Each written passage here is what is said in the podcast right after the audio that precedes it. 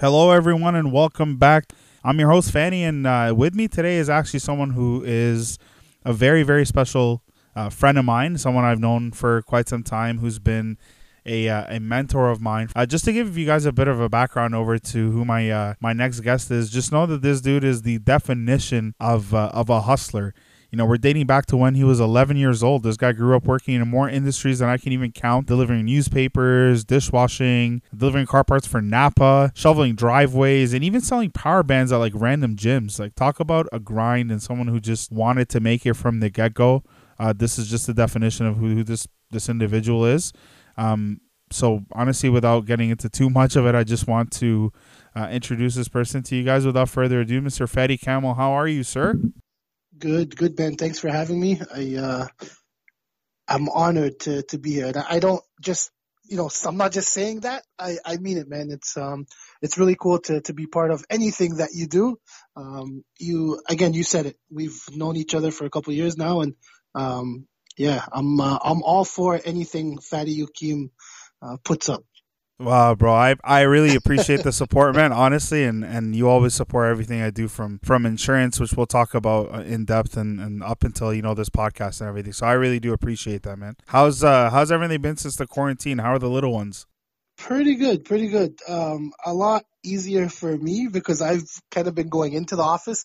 I've been the only one at the office, so uh, it hasn't been an issue like in terms of being around, you know, other people. But um, it's easy for me to go to work.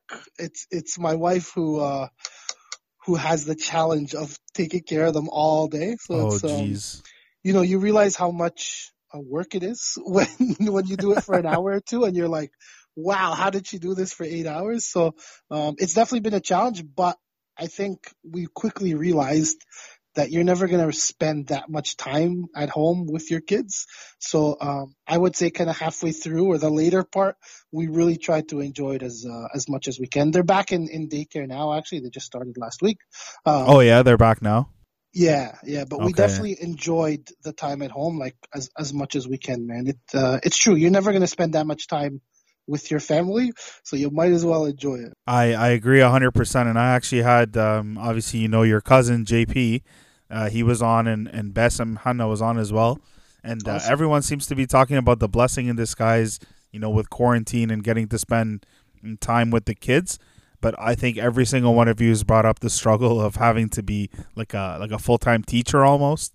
Um, sure. obviously with quarantine. So it's a it's a blessing in disguise, but a struggle for a lot of us guys, especially. I'm sure it's just another day in, in all the wives' lives, the moms' lives. Yeah, definitely doing I mean, their thing. Could, you could sit home and and cry and and be stressed out, or you can enjoy it and make the best of it, right? And uh, you know, we all have to deal with the same thing. I think it's it's how we choose to handle it that makes the difference, right? Like you can speak to someone who said, I've been home with my kids and it's been the worst two months ever. And someone else will tell you, I've been home with my kids and I've had the greatest two months ever. So it's really how you handle it, right? It's how you choose to handle it. Absolutely. And uh, last thing before we get into the business talk, how's life been without uh, attending 905 games?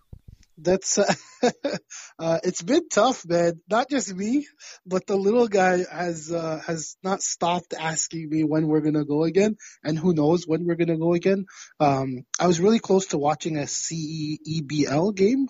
That's kind of how um, I wouldn't say desperate I was, but I was like, give me any organized basketball. I don't care who's playing. So, uh, yeah, that's something that, that I enjoy. I'm sure, uh, you know, you, you joined me a couple times. You see how fun oh, yeah, it is yeah. and, and how much we enjoy it. So it's been tough, but eventually it'll be back. The most the most recent time I joined you, I actually met Terrence Davis. So I was uh, that that's something I'll never forget. Terrence Davis yeah. in his rookie year. That's pretty cool. Yeah. Uh, let sure. let's get right into it, bros. Can you tell us um just before we uh, unfold everything what it is that you are doing right now? Yeah, for sure. So actually, as of May 1st, just uh, a couple of months ago, I, I opened up uh, an insurance brokerage. Um, so we specialize in commercial and business insurance. Uh, so we insure any type of business operation. So whether it's a restaurant, you know, a factory, uh, a trucking company, any any type of business really. Um, and of course, we also do home and auto insurance. So we work with you know, 20 plus companies to to find you the best rates uh, for home and auto.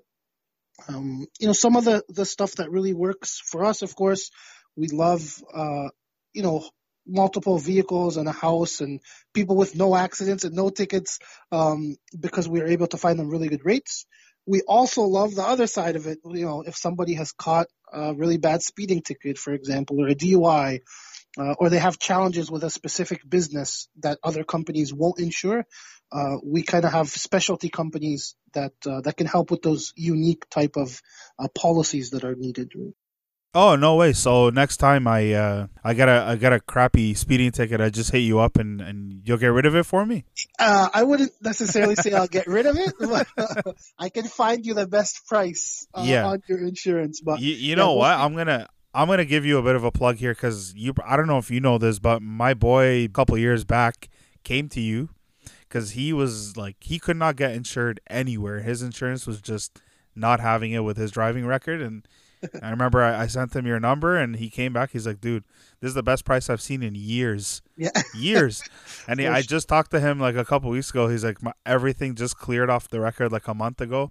He's back to normal now." So, guys, hit up Fady, hit me up, and I'll and I'll I'll get you the contact information. Yeah, but either either Fady will take care of you. yeah, absolutely. so, yo, I I had no idea that you started your own thing. Uh, just about four or five months ago. Congratulations, man.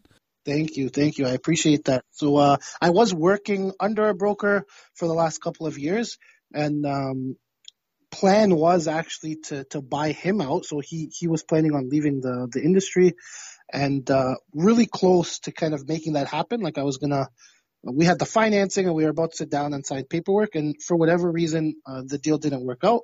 Um, I was ready. I, I won't say the reason, but I, I was fully ready to go. It didn't work out, and honestly, it was it was a blessing in disguise. I I knew when I I had told him if it doesn't work, I'm starting my own office. Uh, so it you know it worked out that way. I got to you know start my own from scratch, which which was uh, a lot of fun. Has been a lot of fun. Um, the coolest part I think about that is I actually got to open an office, kind of where I grew up. So our uh, branch is called the Erin Mills branch.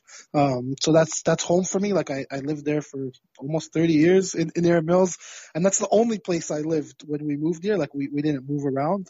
Um, so it, it's really cool and a blessing that I was able to open up uh, an office literally where I grew up for 30 years. That's that's amazing, man. Congrats, and we'll talk all about that. Uh, sure. Uh, towards the end of the show. So tell me about um, what you did in school. What was your what's your educational background? So, um, in high school, my grades weren't the best. I wasn't uh, I wasn't the best student. You should you can say so. Uh, I ended up going to tell to me about college. it. yeah, yeah. I laugh because I'm sure many people will kind of feel uh, the same about their high school. Oh yeah. Yeah. Oh, so uh, I ended up going to college. I kind of knew my grades wouldn't get me into university, so I said, you know what, let's get into college at least, and then from there you can uh, hopefully get get into uni. So I went to Humber. Uh, I did marketing. It uh, at Humber also did uh, business admin, so I kind of got two diplomas from there. And my goal was always to, you know, continue to get a degree. Uh, and that's exactly what I did. So I got those diplomas. I actually found uh, a really good business school in Michigan that uh, worked with Humber, so they credited a lot of uh, the classes and the diploma, so I could get my degree a little bit quicker. So went out to Michigan, uh, which was a lot of fun. I always knew I wanted to go away for school. Um, I really wanted to experience being on my own and uh, just yeah, living on your own and dealing dealing with all the things that come with that. So that was a great experience for me. I think I learned a lot just about uh, myself and, and how to do my laundry and how to uh, take care of uh, take care of things at home. So um, I highly recommend that. Like even if I think if you're here and you're going to you know a school that's maybe an hour away and you have an option to commute, um, if you can, it, I think it's a great experience to to just get away. And I really found that I was able to focus on just studying and focus on the work. Like uh, sometimes you have distractions that they're not necessarily bad distractions, um, but there's still distractions that take you off of your goal nonetheless, right? So, uh, you know, like a, a good friend of yours, you always want to talk to him, right? Or like your parents, you love to talk to them. But if you're, if you're focused on something, um, any type of, anything that takes you away from your goal can be considered a distraction. So I think I, I was really able to focus and, and I studied really hard. Like I, I had great, great grades. Um, even at Humber, I had really good grades. And then uh, that kind of translated in, into the U.S. So I did international business uh, and marketing in, in the U.S. And um, yeah, that's kind of where my education took me after after high school. Yeah, no, I was actually fortunate enough as well to move out of school or move out for university. I went to Brock in St. Catherine, so again, awesome. it's like you said, about an hour away, but it was more so I was just ready to to be responsible, to grow up. I needed it. It was it was like I like we have a like you were saying your journey. It's very very similar to mine in the sense where I didn't really I wasn't I, I don't like to call myself like not smart, but I definitely wasn't taking it seriously. Like I was just coasting. You know, when you're you're chilling in high school, you know, you got friends and your boys and you're playing ball and whatnot. So there's so many things that are going on that you don't. You know, I personally don't want to study or waste time studying. Uh, so I think personally moving out uh, was pivotal for my growth as a as an individual. But tell me about like what's that like living in a whole different country, a whole different culture. That that's crazy, man. Like depending on where you were in Michigan too, it could be very very different. Yeah, definitely. Um, that's that's interesting that you asked. So it was only you know four hours away, um, so it wasn't that far, but it felt like a completely different country in a different place. Um, I was in I was in a nicer, I guess you can call it, area of Michigan, so I wasn't too worried kind of about you know the the dangerous parts of the U.S. or the dangerous parts in, in Michigan. Um, but for me, you know, I I think the biggest uh, adjustment and the biggest thing I had to really learn is just to to deal with things on my own, right? Like there wasn't someone that you could call and say, "Hey, can you pick me up?" Or uh, I was actually biking to school, um, so I, I stayed at uh, you know a house just off off of campus, and I was taking every day to school. So uh, I think the biggest adjustment or the biggest difference for me was not having anyone to really rely on to to help me with whatever I needed. Um, you know how here, especially in our community, and it's a great thing. Like we have a lot of people that you could lean on, and a lot of people that you can call for support, and and that's really important. Um, I, I think that helps a lot, but I think you also need to realize at some point that you have to do certain things on your own. These people aren't going to be here supporting you forever. So that was the biggest adjustment in terms of, you know, US and Canada. Pretty close, um, not too much different there, but yeah, I was considered an international student. Um, so, so I was. That's, that's, class. isn't that funny though? Like, cause you think about like, well, we're used to is that what an international student is. And then you look at us, it's like, at this point, man, you're just charging me more. Like, I'm pretty much from the same culture, speak the yeah, same language. I, I was actually in many classes with like real international students who barely spoke English. Um, and, and we were all kind of t- taking classes together. So there was, yes, like ESL. I had to take an ESL course. Um, and yeah, it was interesting. I, uh, I can't say I, I, paid too much attention in that class. That's for sure. no, no, I, I completely understand that. But I want to talk to you a bit about uh, your marketing because you did your undergrad. Well, you went to college and you did your BBA in marketing, and then when you did when you went to university in Michigan, you also did marketing uh, with international business. But the common denominator was marketing. So I'm assuming there was a period of time where you had a passion for marketing. Can you tell me a bit about that? Like, why did you choose marketing? Um, did you ever get a job in marketing as well? For sure. So I had um, a teacher in high school that, that just kind of made the subject interesting and, and really made it uh, fun and attractive to me. Um, but yeah, early on, I, I really felt I think it was more than than marketing, and it kind of falls under marketing. Is kind of the advertising piece, like you know ads and uh, uh, buyer behaviors and things like that. Uh, that that really interest me. So going into uh, marketing here at Harvard a lot, and then I, I definitely wanted to stay in that field. Marketing, I think, involves so many different things, right? There's there's advertising, and there's um, so I really felt like no matter where I want to be, no matter what company or industry, I could use uh, marketing to help me there. And you know, without really knowing it, I ended up uh, today being in more of a sales, uh, owning more of a sales kind of business. But my interest in marketing, yes, started in well, and I think um, I realized that you can apply it to many different areas of business, which is why I kind of stuck with it. No, that's good. Yeah, I feel like um, now, especially like fast forward a bunch of years, you start your own practice. Marketing knowledge is going to be very important. Like I'm sure at this point you've you've already having worked uh, in you know under a broker for so many years, you've probably already built a clientele. Um, I'm not really sure what your details are between the broker and you. I don't know if you're able to take clients over with you, but regardless, you're going to need to build your current brand. So marketing knowledge is for sure going to be helpful in that sense. Um, so Definitely. what what made you or when did you make that switch over to insurance? Was it a specific event in your life uh, that got you into insurance? Like how did you how did you get into that field? Yeah, so I uh, when I graduated school, came back, uh, moved moved back here, and got a job at uh, TD. Um, uh, sorry, not TD. Bell Bell Mobility is is where I started. Just kind of work after after school. Um, it was in a call center, so it was like a customer service role. And at the time, you know, I wasn't too satisfied. I, I kind of wanted a little bit more. So I applied for a job at uh, TD Insurance, not thinking much of it. Like, hey, you know, let's just apply and, and get out of here and see what's next. Um, and they really liked the fact that I had previous call center experience. So, you know, I think with a company like that, they look and say, insurance we can kind of teach. Um, you know, you can learn insurance, you can study it, etc. They wanted somebody with customer service and kind of a call center background. So that's I guess one of the reasons I, I got a call back, and uh, and that's really what started my my insurance career. So, st- excuse me, started at TD as uh, customer service, kind of answering calls, uh, doing home home and auto, and from there I uh, I really realized that this is a place. Uh, I think th- there's a lot more here than just a call center job, uh, and there's there's a real industry here, and uh, that's kind of where it all started. Okay, so you got into it through the banking side of it. Uh, so you were doing, I guess, insurance through the bank. So the difference is there you're subject to the bank's products, the bank's rates. Can't really uh, I guess compare. Is that is that a little bit of what, what it was like to yeah, work there? For sure. Yeah. So it is like okay. TD Insurance, uh, but yeah, it's just representing one company. So, uh, you know, someone calls you for a quote, you're just giving them TD's quote, uh, TD's rules exactly. So, uh, you're you're basically following the one company's uh, guidelines. If you compare it, kind of a broker, an agent, uh, today as a as a brokerage, we work with 20 different companies. So say 20 TDs, uh, and they all have their different rules, different um, things that they accept, don't accept, different you know pricing, etc. So that's kind of the difference when you work for those direct companies.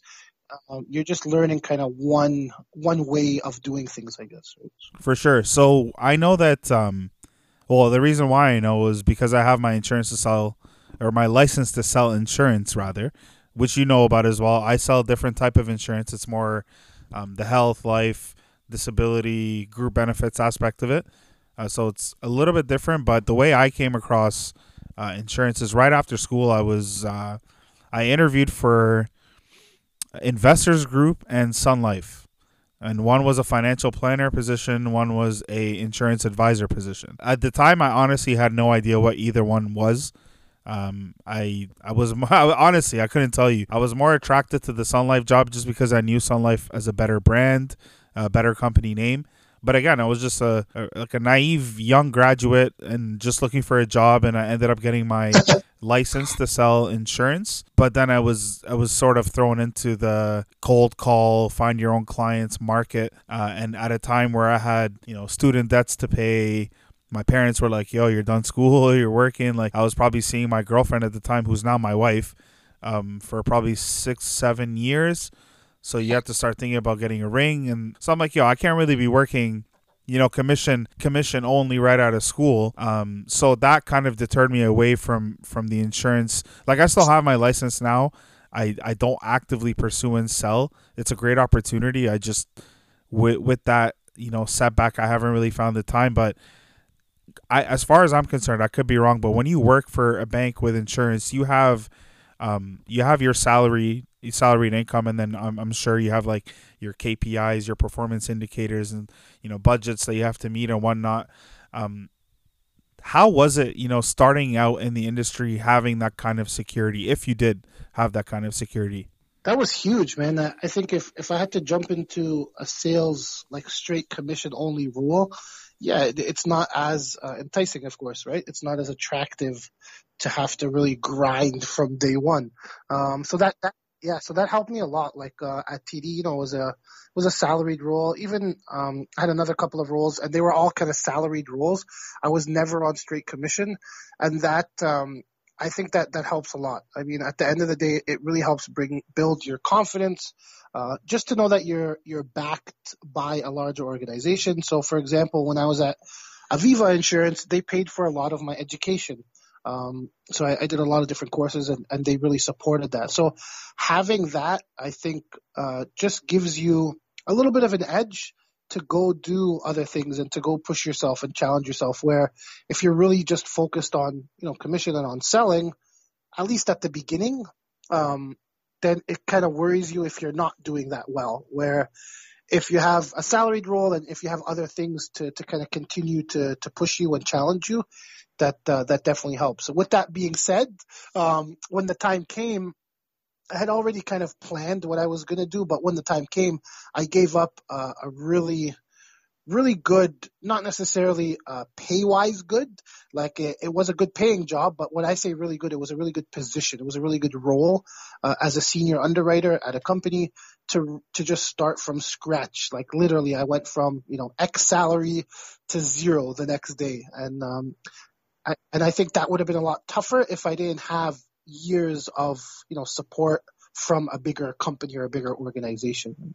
Yeah, and I that's actually interesting you bring that up because I sort of wanted to segue right into that and like the biggest struggle for anybody, especially when you have a family, if you're married, whatnot, is how do I just make that jump and go from you know security, uh, benefits, uh, all that stuff to having nothing, and I need I need to survive, right? So talk to me about that decision like how many years before you actually took the decision did you know that that was the decision that you wanted to make yeah so i think when i really uh, realized that this is the place for me and, and this is kind of the, the future that i see for me it was at a brokerage so uh, i'll quickly kind of take you through my my journey in insurance kind of to, to where we got to making that jump from the company side to the sales side.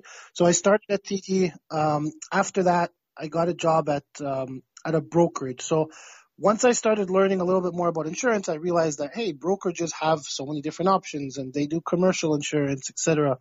Uh, so it was definitely a, a, place that I wanted to be.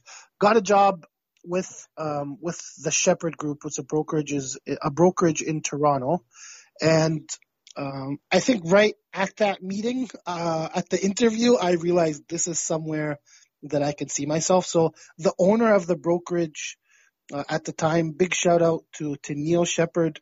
Uh, really, really good dude. Um, he's got a, a very interesting background. So no high school education. He grew up like in Malvern. Um, really, really had to come from from uh, places that are, are tough to to succeed.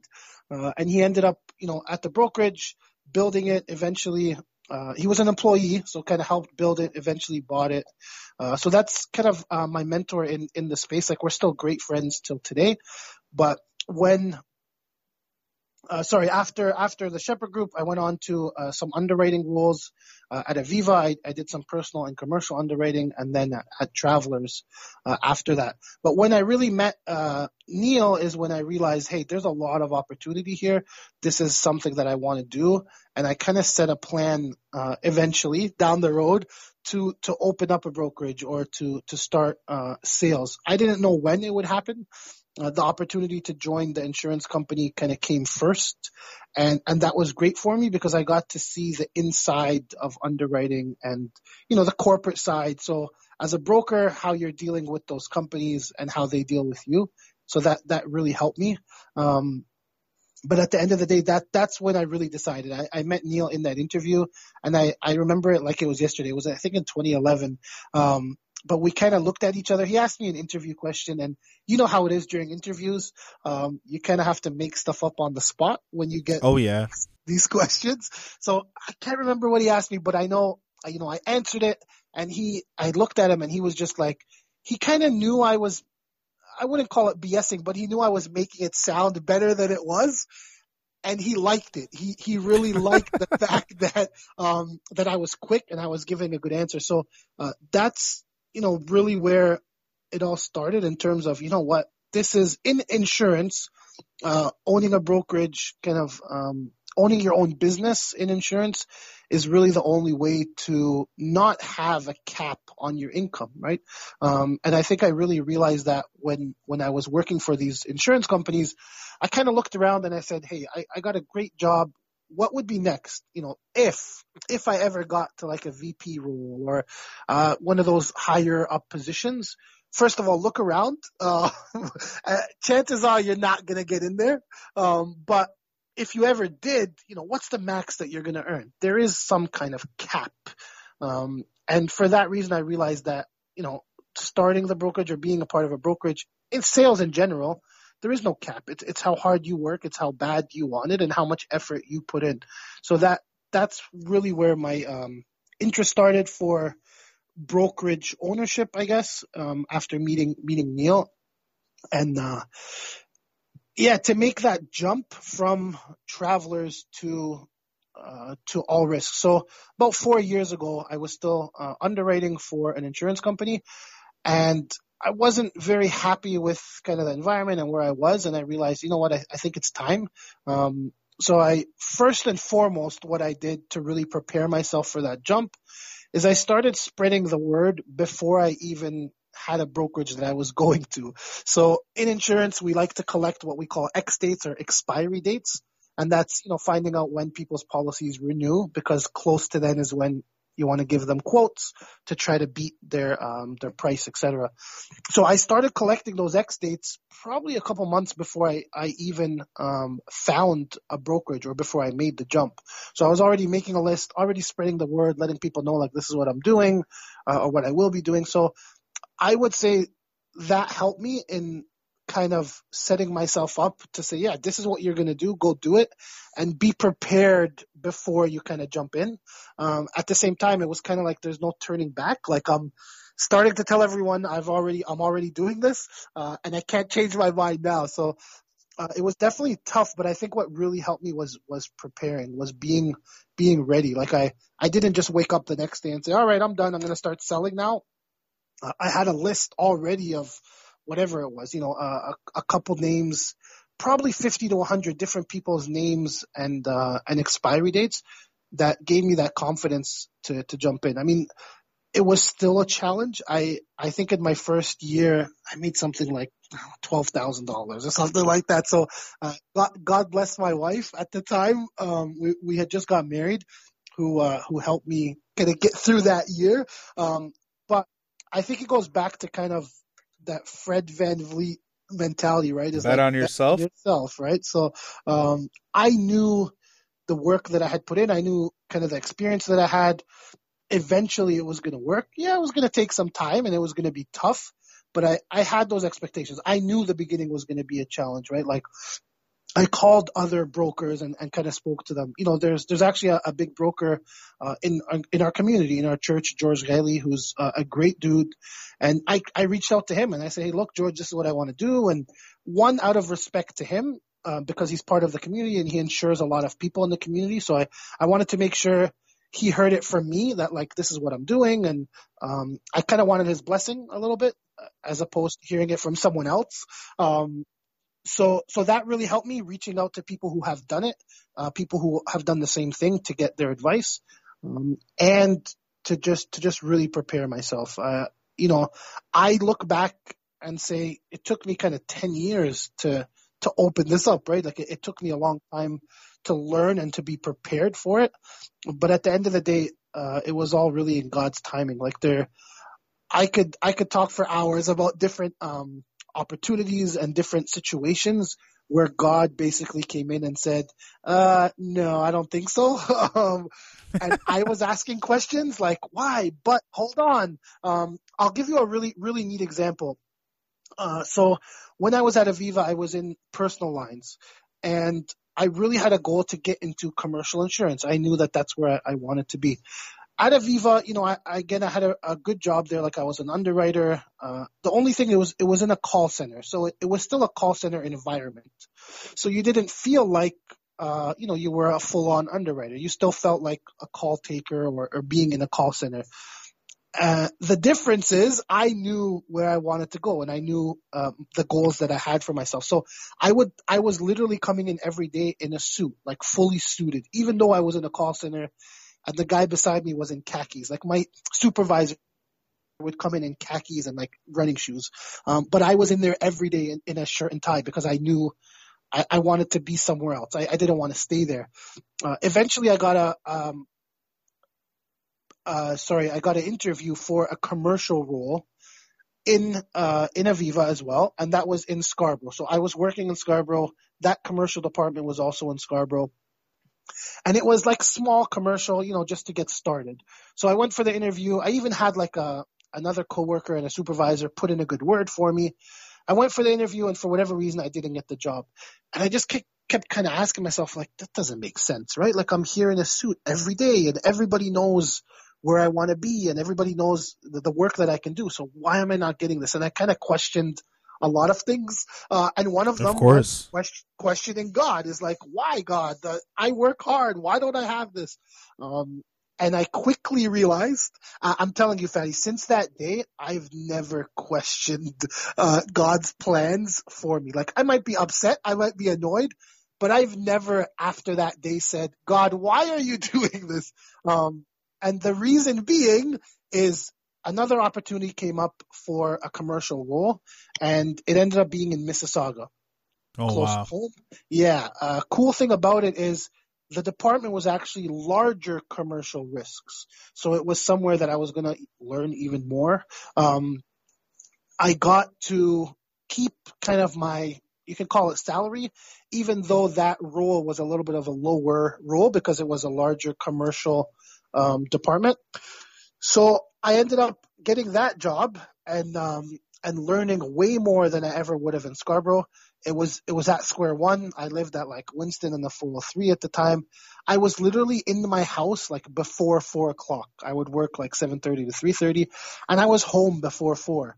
Whereas wow. in Scarborough, I was working like 11 to 7 or 12 to 8 sometimes, just to avoid the traffic. So uh, that's just one of the stories where I really realized like it's not up to you, man. Like work hard and have your plans, but at the end of the day, you're not gonna decide how this works. That's already kind of decided for you. So I think definitely putting that faith, um, faith in God and and trusting His plan for you, um, whether it makes sense today or not. Um, and there's so many. Like I have many of those you know, small examples, small signs that uh, that he's directed me to, to where I am today. Absolutely, and that's that's so inspirational to hear, and because uh, you're so right, man. Like, not everything happens the way we want it to happen all the time. Like, like our the our God, like our plan that God has for us, could kick in in the next like eight to ten years, and we don't even know that. So some people want things to happen right now, and it just you know, it doesn't happen. That's just not the way it's going to work sometimes. And once you really grasp that and and stop worrying about the things that you can't control, it'll take you so much further. That's something that I'm learning as a young professional, uh, as I continue to to grow and and you know be faced with different life experiences. That you know, there's just certain things that you you just have to be patient.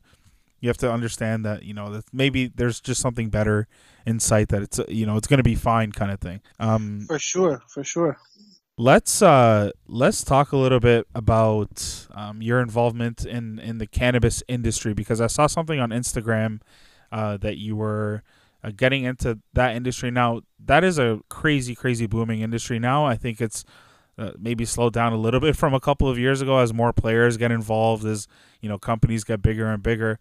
Um, but a couple of years ago, that was a hot pocket, and I don't really know much about uh, the cannabis industry from an insurance perspective. My only experience with it is from my interview with Besim. So uh, let's talk a little bit about your uh, sort of how did you get into that industry? Or I guess when did you get into that industry? For sure. So uh, you spoke to Besim. I, I, think today you said. Um, I did, yeah. So today, uh, like uh, today, in terms of the actual recording, but from when I release them, it'll probably be like a week difference. Oh, okay, yeah, yeah, yeah, so, yeah, yeah, yeah spoke to him, and um, yeah, I, I give all credit to to any uh, work I've done in insurance and cannabis specifically to Besim. So Uh, first of all, great dude, uh, and I'm not just saying that. Like, um, you know, we we all kind of grew up together at the time. You know, back then the, the community was a little bit smaller, so we were all kind of part of the same uh, community, same church. You know, there was only one church. There was only one or two Sunday school classes. So we really got to kind of see each other. I, I can't say like I had a personal or a really close relationship to Bassem growing up. Um, but we were all kind of part of the same circle. So getting to, to know him and, and kind of see what he's done, um, I don't think anybody, you know, deserves it more than he does. And, and those things again, God decides, right? Like the things you do come back in, in, in mysterious ways. And I think, I think he's been blessed, uh, because of the the work that he does and, and how much he helps people and you know a lot of people might be in his position uh, and they won't be doing half of, of the the work or even wanting to do half it's, of the, yeah. the charitable it's, work. It's funny. It's funny that you say that, Fady, because literally when I was talking to him, and I, I just kept thinking to myself, like, okay, maybe yes, I am a younger individual who probably hasn't seen you know many people in Bassem's position, but I I just felt like there was something different about him. You know, like there's just something about the way that and not just him. There's a few guys from church, uh, from For your sure. generation specifically, um, who all they want to do is to give back and enrich and empower the community.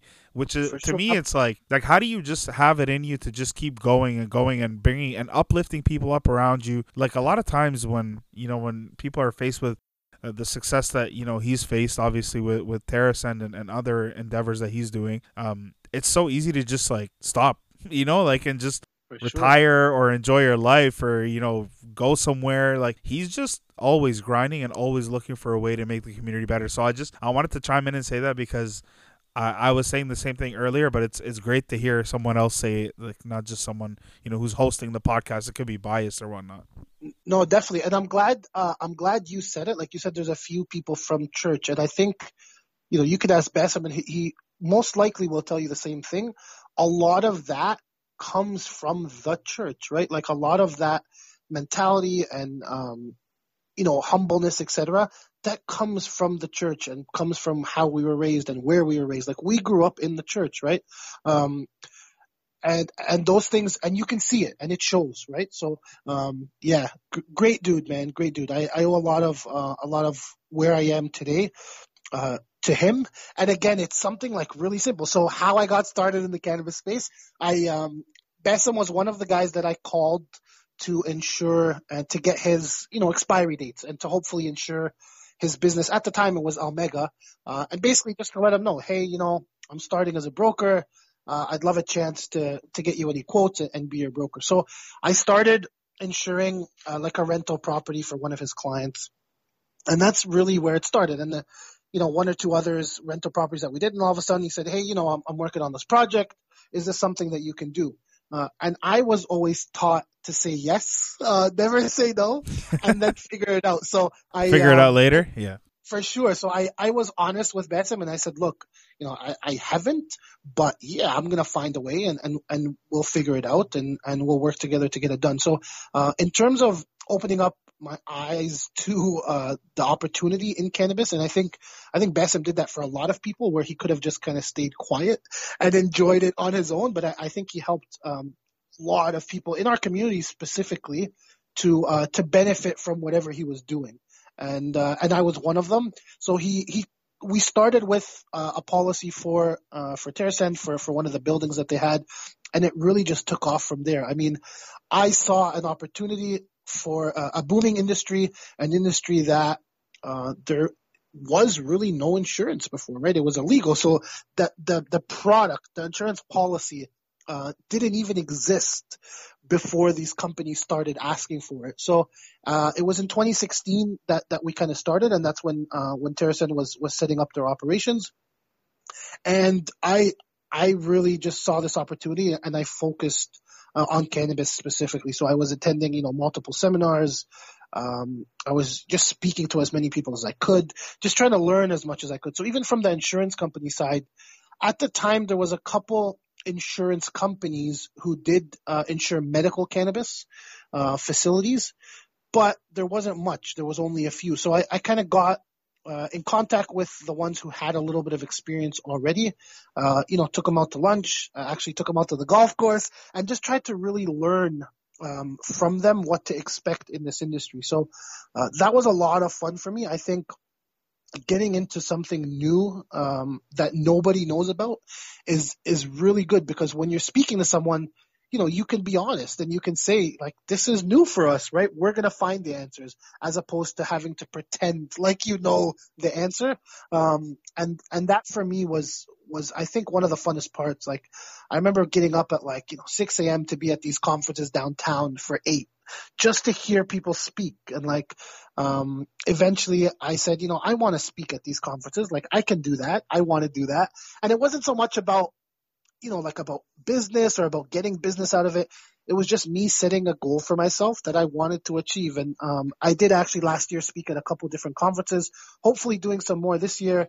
Um, so yeah, getting, getting in that space, I think for me ha- has been a lot of fun. When I first started in 2016, uh, I went to a conference downtown, Lift, Lift Expo. At the time was, was one of the bigger conferences and, uh, there was three insurance brokers at the conference. Um, you know, specialize, not specializing, but trying to, to get into kind of cannabis insurance.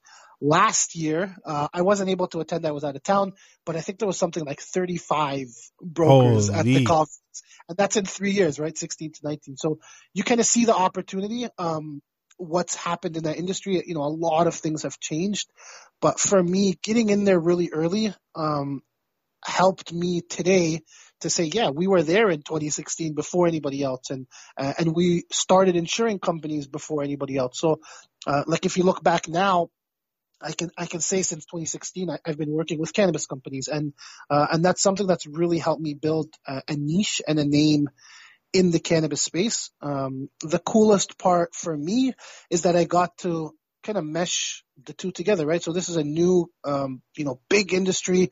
Uh, I I'm experienced in insurance. I know insurance. I sell insurance, uh, and everyone in the space needs some kind of liability insurance. So it was it was awesome for me to kind of bring those two pieces together to use the expertise that I have uh, in insurance that I built up over the years and apply it to kind of the cannabis, uh, the industry that was up and coming. That's awesome, man. I actually had no idea you got in in 2016. That's really like prime time to get in.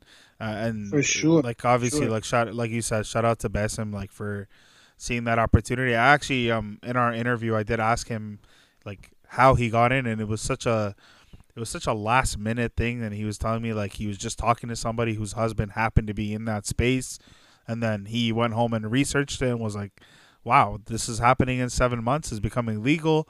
Let's get this going. And obviously, he talked to Mike, and I think the other guy was VJ and uh, the the rest is history, man. So.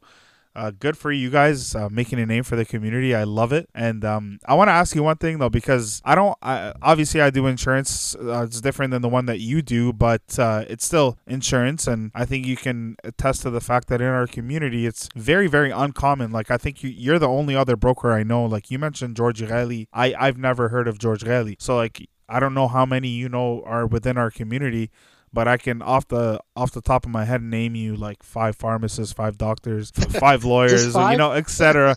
that's just like uh, like without even thinking about it. So, yeah. talk to me about um, did you feel any stigma from the community? Did you feel any um, any confusion from people when when you talked about what you did or um, just because like some people do definitely feel the stigma to be a certain profession, uh, whether it's you know your family pushes you that direction or people in your family are in that uh, space. Did you ever feel that kind of uh, pressure or or societal like stigma? Yeah, are you are you referring kind of specifically to cannabis? Because that's that's the second parter. That's that's a hundred percent, and I I'm definitely gonna like I can't wait for that one. But I just want to know from an insurance perspective, like when you're talking to people about what it is that you do, did like did you ever feel that? Yeah, so for me, not quite because I was already in the industry prior. Um, and I'm the kind of guy like I never considered myself, even till today, I don't consider myself a salesman, like a salesperson. Um, I find that if you, you know, if you build trust and if you really educate people, especially with insurance, no, nobody knows and nobody even cares about what's on that policy. They just want to know how much they're paying and that they have coverage, right? Um, so I think if you educate people, that really takes care of the sales piece. So I don't find myself, you know, pushy or as a salesman or anything like that. And I think that helped. So when, when transitioning into an, an industry like this, it wasn't like, Hey, I'm, I'm selling now. Like, let's talk, right? Um, it, it was a little more natural. Uh, and I was already kind of on the underwriting side of things. So for insurance specifically, no, it, uh, there was no real, uh, stigma. But yeah, if we talk cannabis, uh, I can imagine what, what someone like a Basim had, had to go through. And I think that might be one of the biggest challenges. Like one of the biggest things that people uh, shy away from these opportunities is because of what others will think of you, especially in our community, right? Um, we're almost taught to not offend people and be careful what they will think of you. Um, at least I know for me growing up, that was really important. Like we didn't want to step on anybody's toes, even if it was the right thing to do. Um, I, I remember my mom so many times, she'll be on the phone with whoever, um, like, hey, you know, we'd love to have you over. Like, you guys should come. And then as soon as she hangs up, she's like, ah, oh, damn it, they're coming tomorrow. And it's like, why are you asking them to come if you really don't want them to? uh, and I think that's because of the, the social kind of expectation, right? It, it, you weren't doing things because you felt they were right. You were doing things to, to continue that social, um, you know, whatever you want to call it, the, the social aspects of uh, of where we came from. So that's huge for me. I think to get away from that is like doesn't matter what they think you do what's best for you, right? No, no, absolutely. Absolutely, man. That's uh it's it's a it's a crazy it's a crazy ride. Like you never know, and I guess it depends on who you talk to as well. But uh, I, I don't know that I've ever been confronted about the stigma, but the stigma is very very much there, and uh, it's alive and well. But uh, thankfully, you you haven't been called out for that. But uh, let's talk about the cannabis side of it. Uh, because that is something that absolutely can shake up uh, an Egyptian person. so t- t- t- let's talk about that, man. Like, what was uh, what was that like? You started hitting Instagram with your your posts about being involved in cannabis and uh, started losing Coptic followers, or uh, how, how so was that? I, I, I think Basim definitely made that easier for everyone.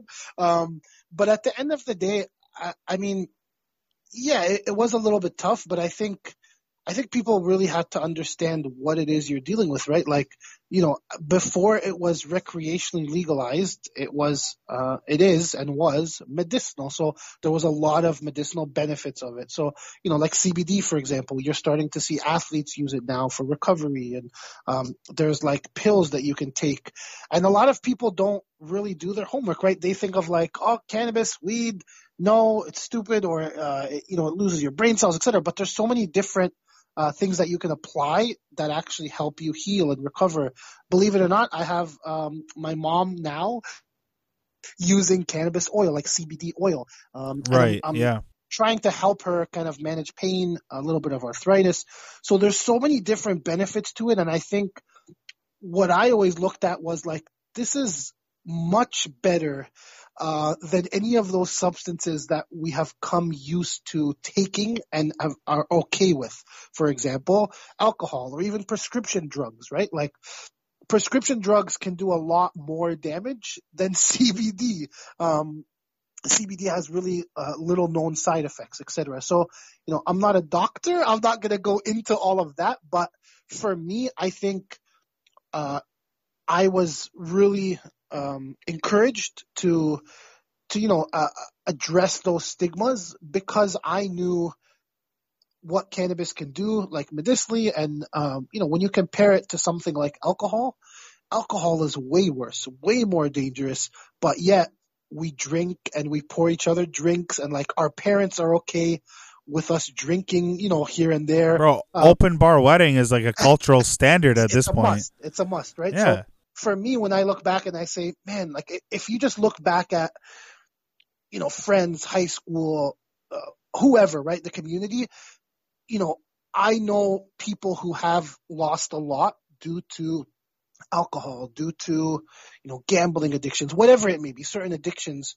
that, that they've lost a lot to. Cannabis, Um, I can't find many people who who have Yeah, a lot. yo, you, to you're preaching to the choir. You're preaching to the choir because I've al- I've always wanted to help people understand like and and the thing about it is like it's automatically with some people it's automatically assumed that if you're well versed or educated in the topic of cannabis that it's like oh this guy you know stoner instantly. It's like dude like I can be well versed in a lot of things including the cannabis industry. I can understand um like the the upside of cannabis. So it's it's funny you bring up um that you had your mom or have your mom on some CBD solutions for for pain medication. Do you know Al Herring? You know Al Harrington, right?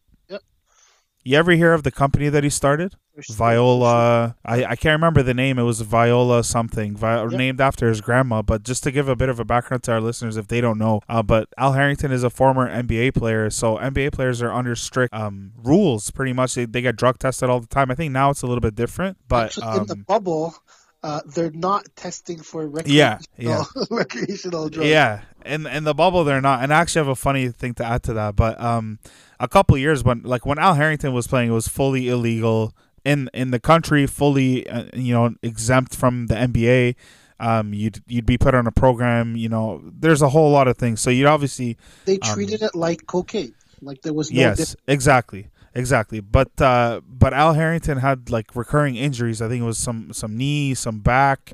Um, but he had a lot of just like recurring body pain. He couldn't sleep properly. He couldn't work out properly. Uh, and then they would just give him opioids and, and painkillers and pain meds, uh, which was terrible for you. And he talks about it. He's like, it's so, so bad for you what they give you um, just because they don't want you to use cannabis or whatnot. And then he eventually got into using cannabis and he's like, I, I'm sleeping properly. Like I'm, when I wake up in the morning, I can move right. And then he ended up uh, starting his own, um, starting his own business after he had his, uh, he had, so his grandma had glaucoma and he, he had her like, she's like a super religious, like think about like a typical like teta from the church.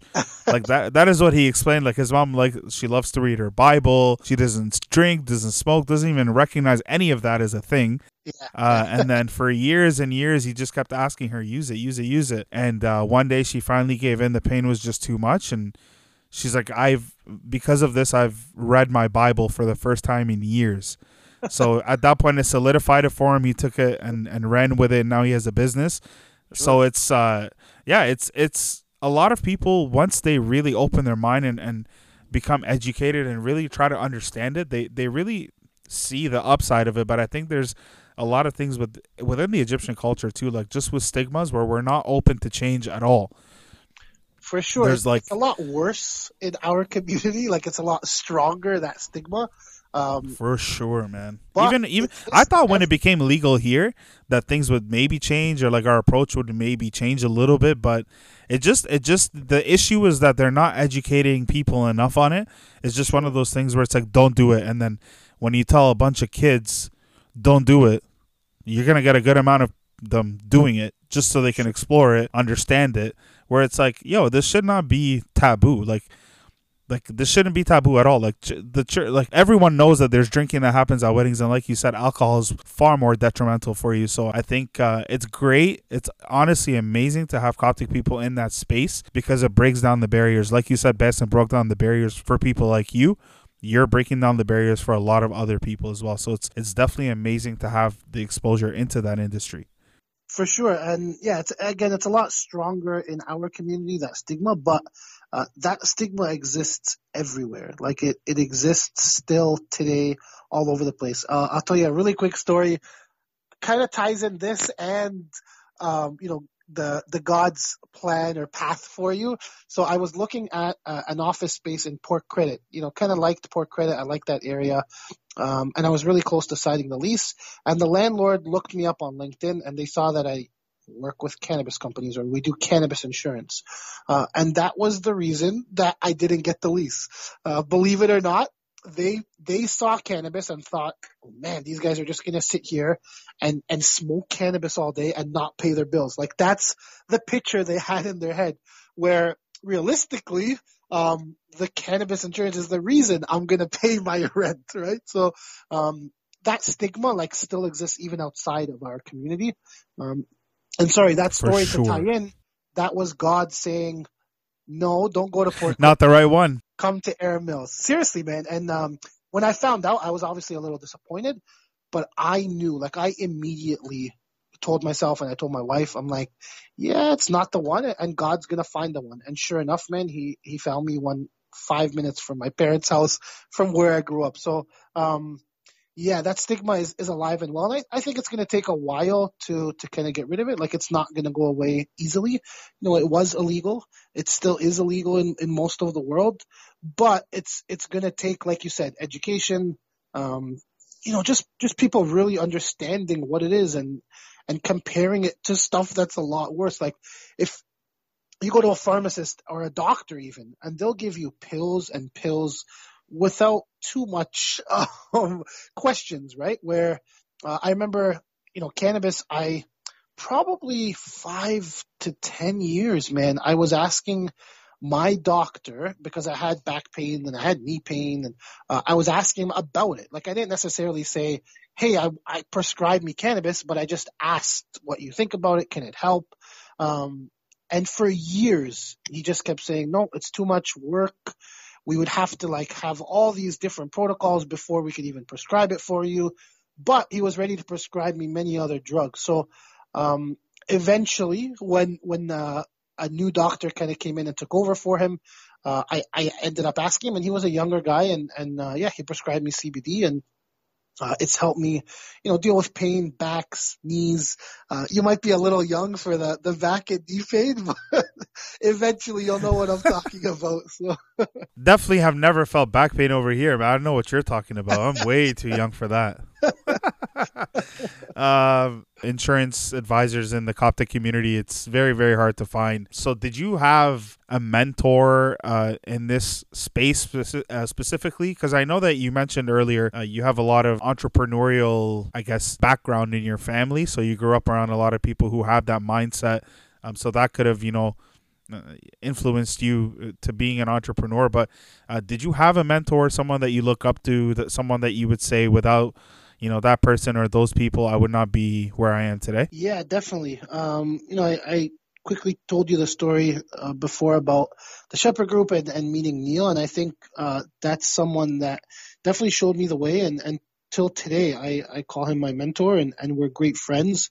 Um, so for insurance specifically yeah that's that's somebody that guided me and, and helped me and i think I think everybody needs some kind of mentor, uh, one way or another, right? Like you need some kind of guidance, some kind of support to help you more than anything, just give you that confidence, like somebody believes in you. And I think that's something that, that Bassem really did for me. Like he believed in me to handle, you know, a big organization's insurance before I really knew or believed in myself. Um, and I think that that's huge to have someone to, to really support you and, and believe in what you're doing.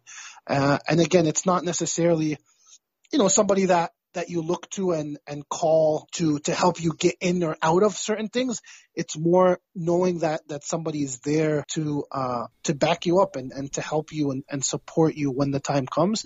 And I think Neil, uh, at the Shepherd Group did, did a great uh, job of that for me. And he saw something in me and, and I saw something in him that I knew um, this is the kind of guy that I, I wanted to kind of follow. It's funny because in his personal life, um, he had a lot of different things going on. And he right. would kind of ask me advice because at the time, I guess I was, you know, just getting, um, it was before marriage, but I was a little more, uh, calm than him. Like he was older than me, but he would, he would party and he would go out.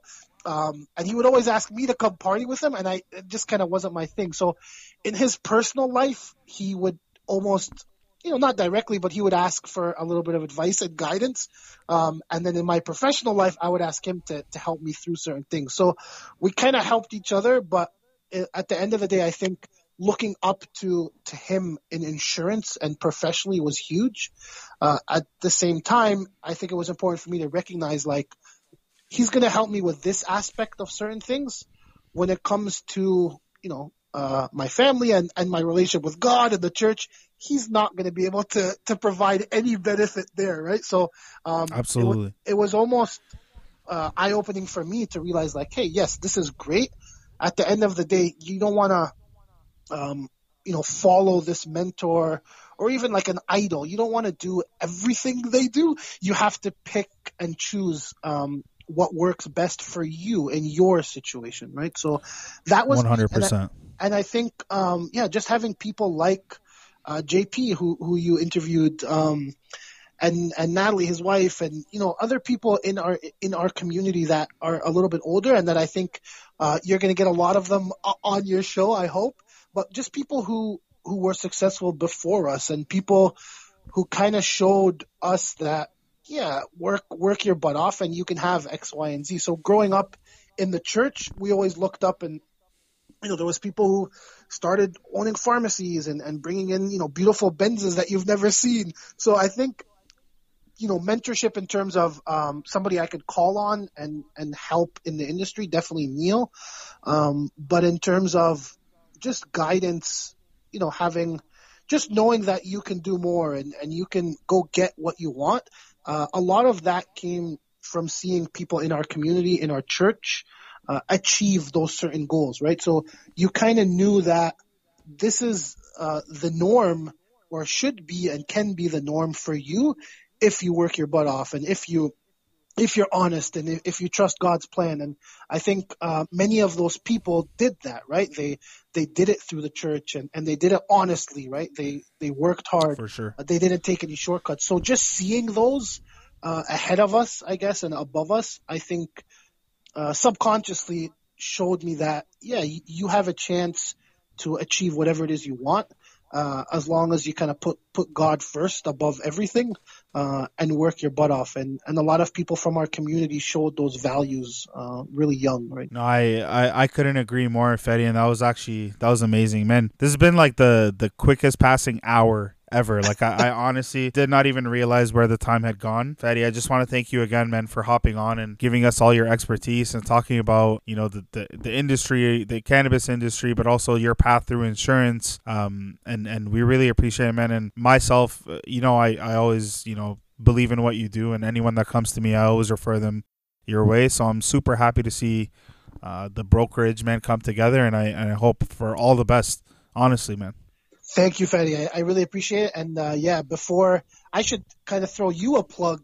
Uh, Fady has supported me before basketball, before uh, we really built a relationship. Like um, Fady has sent me a ton, a ton of people and, and referrals, and you know more more than anything, it's it's not a matter of yeah me getting that business and, and making money off it. It just shows uh, who's there, who's going to support you um, you know who's cheering and who's on your side, right? Who's rooting for you, and you've done that 100%. for me, like from the beginning, man. So I I'm really thankful for that, and I I wouldn't be yeah. here like in my own office. I actually just interviewed a sales guy today, so hopefully bringing on a sales guy. Like I wouldn't be here growing this business without people like you, people like Basim, um, you know, other people Peter Awad. I, we didn't really get to speak about him, but um, no, no. But Peter's on my chase list for this awesome, uh, for the awesome. podcast. Whatever you need, I'll make sure he does the podcast. Um, I have oh, a, I appreciate a great relationship with Peter, and Peter is a beast. Um, he's really good at what he does. But people like that who have continuously supported me and and helped me um, just achieve and and have that kind of mindset of like keep going and keep pushing yourself. So thanks to, to you guys and people in our community who have, have, have really helped me get here. I uh, I wouldn't be don't here even mention it, without without the church and uh, and without the community uh, of the church, right? So. Yeah, don't don't even mention it, man. It's anytime. Uh, I feel like I have that same uh, passion for uplifting and empowering the community as well. Hopefully, one day I can put some money in people's pockets. But uh, until then, I'll be interviewing them. But uh, again, Fady, thanks so much for hopping on the show, man. I'll let you have Pleasure. the rest of your evening back. Say hi to the family and uh, best of luck with the brokerage, man. Thanks, thanks for coming for on. Having me. All the best, man. Take care. Yeah, take care. All right, ladies and gentlemen, that was Fady Kamel of All Risks Risks Insurance.